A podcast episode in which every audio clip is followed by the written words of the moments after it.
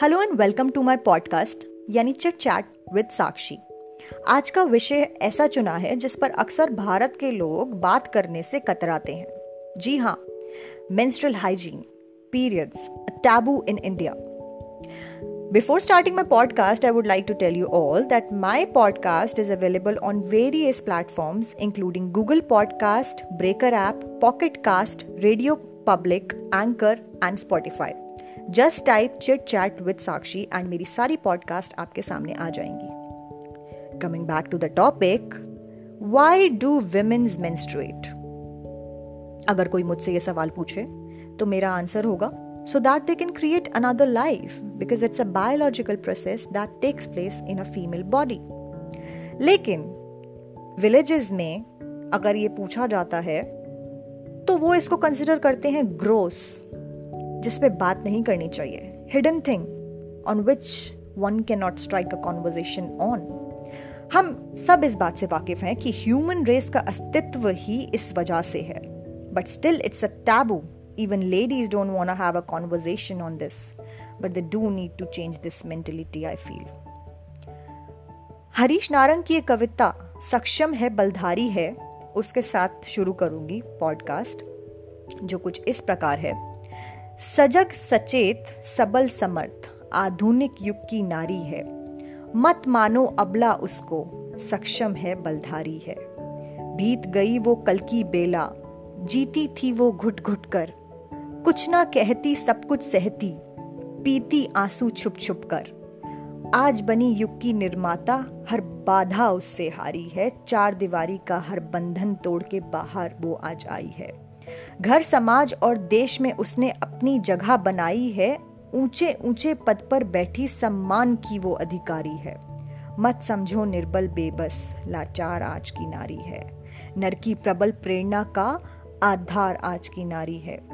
स्नेह, प्रेम व ममता का भंडार आज की नारी है।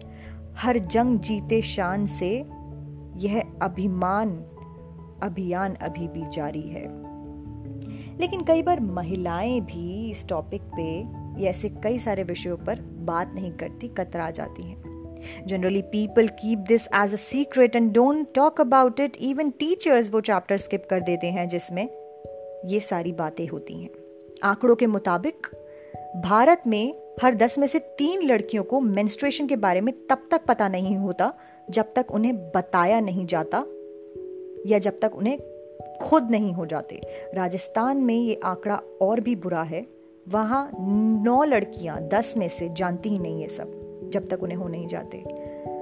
अब जब बात हो ही रही है तो थोड़ा और खुलकर कर लेते हैं। बीबीसी के एक आर्टिकल का डिस्कस कर लेते हैं, जो कि 28 मई 2020 को प्रकाशित किया गया था। भारत में इसके मुताबिक सोशल और रिलीजियस गैदरिंग से पीरियड्स के दिनों में औरतों का बहिष्कार किया जाता है। इकहत्तर प्रतिशत लड़कियाँ। 71% of the adolescent girls in India are unaware of menstruation until they get it themselves. अब सबसे बड़ी दिक्कत आती है यहाँ। वो है problem of accessing the sanitary pads pads कहाँ से और कैसे लिए जाएँ? शायद आपके और मेरे लिए ये एक समस्या नहीं होगी, लेकिन उन तमाम हज़ारों गरीब महिलाओं और लड़कियों के लिए ये समस्या है, जिनको दो वक्त की रोटी के लिए भी परिश्रम करना पड़ता है। उनके पास खाने के पैसे नहीं हैं तो पैड्स और सैनिटरी हाइजीन और मेंस्ट्रुअल हाइजीन के बारे में सोचना उनकी सोच के परे है। अब भारत में सरकार इस मुद्दे पर इतनी असफल है कि पूछिए मत, बात करना ही बेकार है। 2017 में जीएसटी आया था गुड्स एंड सर्विसेज़ टैक्स जिसमें अलग अलग वस्तुओं व दवाइयों व खाद्य पदार्थों को अलग अलग टैक्स स्लैब्स की श्रेणियों में डाल दिया गया था। अब यहाँ ताज्जुब की बात यह है कि सरकारों ने सैनिटरी प्रोडक्ट्स को भी 12 प्रतिशत स्लैब के अंदर डाल दिया था। 2018 तक एक मुहिम चलाई गई, जिसमें तमाम कैंपेनर्स ने कई सारे टीवी डिबेट्स न्यूज़ आर्टिकल्स और लंबे एक्टिविस्ट मूवमेंट के बाद सरकार के ऊपर दबाव डाला और सरकार ने इस टैक्स स्लैब को हटा दिया और सैनिटरी प्रोडक्ट्स को टैक्स फ्री किया। दबाव में आके किया। उससे पहले नहीं सोचा था इसके बारे में कि ये ज़रूरत है। कैंपेनर्स का कहना था कि मेंस्ट्रुअल हाइजीन प्रोडक्ट्स या सैनिटरी प्रोडक्ट्स कोई चॉइस नहीं है, या ये कोई लग्जरी आइटम नहीं है जिसको स्किप किया जा सके। ये ज़रूरत है और इस पर सरकार का अपना मुनाफा सोचना शर्मनाक है। वाकई शर्मनाक है। शुक्र है कि अब ये टैक्स के अंदर नहीं आते हैं टैक्स फ्री वस्तुओं के अंदर आते हैं। आपको पता है, भारत में 355 मिलियन मेंस्ट्रुएटिंग विमेन्स हैं लगभग। अब हैरानी की बात है कि स्टडी के मुताबिक इन 355 मिलियन औरतों में से केवल 36 प्रतिशत, केवल 36 प्रतिशत औरतें पैड्स का इस्तेमाल करती हैं और बाकी 50 प्रतिशत से ज़्यादा औरतें ash clothes clipping leaves husk mud and soil जैसी चीज़ें यूज़ करती हैं to manage their flow during their periods experts के मुताबिक कोरोना वायरस पैंडमिक ने इस समस्या को और बद से बदतर कर दिया और बिगाड़ दिया। आपको पता है सैनिटरी पैड्स का क्राइसिस हो गया, किल्लत हो गई है देश में कोविड 19 की वजह से। 2014 की एक रिपोर्ट डासरा द्वारा जो आई थी उसके मुताबिक हर साल 23 मिलियन लड़कियाँ स्कूल से ड्रॉप आउट हो जाती हैं जब उनको पीरियड स्टार्ट होते हैं। रीजंस होते हैं lack of clean toilets and poor access to the sanitary products गलती किसकी है? सरकार की शायद। क्या अभी भी ये सब देखने के बाद हम सब नहीं समझे? That it's the time to realize that menstruation is just a biological process. So we all need to remove these taboos. and all the taboos needs to be destroyed as soon as possible मैं एक NGO का part हूँ helping hand family और मैं इस NGO में लगभग दो सालों से काम कर रही हूँ। ये एनजीओ ऐसी महिलाओं की मदद करता है, जो कि मेंस्ट्रुएशन में पैड्स नहीं खरीद पाती हैं। हम दो साल में लगभग हर महीने एक स्लम एरिया कवर करते हैं। तीन क्लस्टर्स हैं स्लम के, वो कवर करते हैं हम और हर महीने जाने की कोशिश करते हैं। वहाँ पे फ्री में पैड्स डिस्ट्रीब्यूट करके आते हैं महिलाओं को।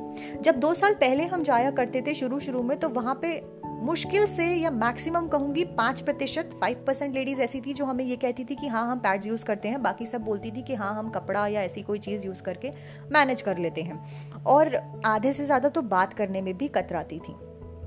धीरे धीरे जब हम वहाँ जाना शुरू हुए, वो खुली औरतें हमारे साथ, और उसके बाद अब हमने एक सर्वे किया, दो साल के बाद, ये जानने के लिए कि कितना प्रभावशाली रहा पिछले दो साल का इम्पैक्ट जो था हमारा, जो हम वहाँ करते हैं जाके, क्या वो असर डाल भी रहा है कि नहीं डाल रहा है? हम अवेयरनेस भी क्रिएट करते हैं, बताते हैं कि अगर आप ये यूज़ नहीं करेंगे तो क्या क्या साइड इफ़ेक्ट्स हो सकते हैं एटसेट्रा एटसेट्रा तो हमें ये पता चला कि बहत्तर, हमने पचास औरतों का सर्वे किया और बहत्तर प्रतिशत औरतों ने उनमें से ये बोला कि हाँ हम इस्तेमाल करते हैं अब। जो कि हमारे लिए बहुत खुशी की बात थी कि जो आंकड़ा पाँच सात प्रतिशत होगा या पाँच प्रतिशत होगा ज़्यादा से ज़्यादा, आज वो बढ़कर बहत्तर प्रतिशत हो गया। लेकिन दुख की बात यह है कि अभी भी अट्ठाईस प्रतिशत वहाँ पे औरतें ऐसी हैं जो नहीं इस्तेमाल करती हैं और जिसे सुधारने में हम अपना पूरा योगदान देने वाले हैं। और आपसे भी अनुरोध है मेरा कि आप भी ऐसे लोगों की मदद ज़रूर करें। अब हमने उनसे एक और प्रश्न पूछा, प्रधानमंत्री जन औषधि केंद्रों से रिलेटेड प्रधानमंत्री जन औषधि केंद्रों पर दवाइयों के साथ साथ सैनिटरी पैड्स भी सस्ते मिलते हैं। मैक्सिमम बीस रुपए का एक पैकेट मिलता है, जो कि मार्केट में पैंतालीस पचास का आपको मिलता है। हमने उन औरतों से पूछा, क्या आपको पता है ऐसी कोई प्रधानमंत्री के द्वारा चलाए जाते हैं और ऐसी स्कीम है? अब ताजुब की और शौक होने वाली बात ये थी यहाँ पे कि 94 परसेंट 94 परसेंट औरतों ने ये बोला कि हमें नहीं पता इस स्कीम के बारे में, हमें नहीं पता प्रधानमंत्री जन औषधि केंद्रों के बारे में। मैंने सोचा कि ये क्या हो रहा है? मतलब प्रधानमंत्री जन औषधि केंद्र सिर्फ़ इसलिए बनाए गए थे ताकि गरीब लोगों के लिए जो मेडिसिन हैं वो इजीली एक्सेसिबल हो पाएँ और कई सारी चीज़ें सस्ते दामों पर मिल पाएँ। लेकिन गरीबों को ही नहीं पता। और ये अर्बन एरिया के स्लम्स की बात मैं बता रही हूँ। गाँव की बात तो कीजिए ही मत अभी। ये अर्बन स्लम्स की बात कर रही हूँ मैं।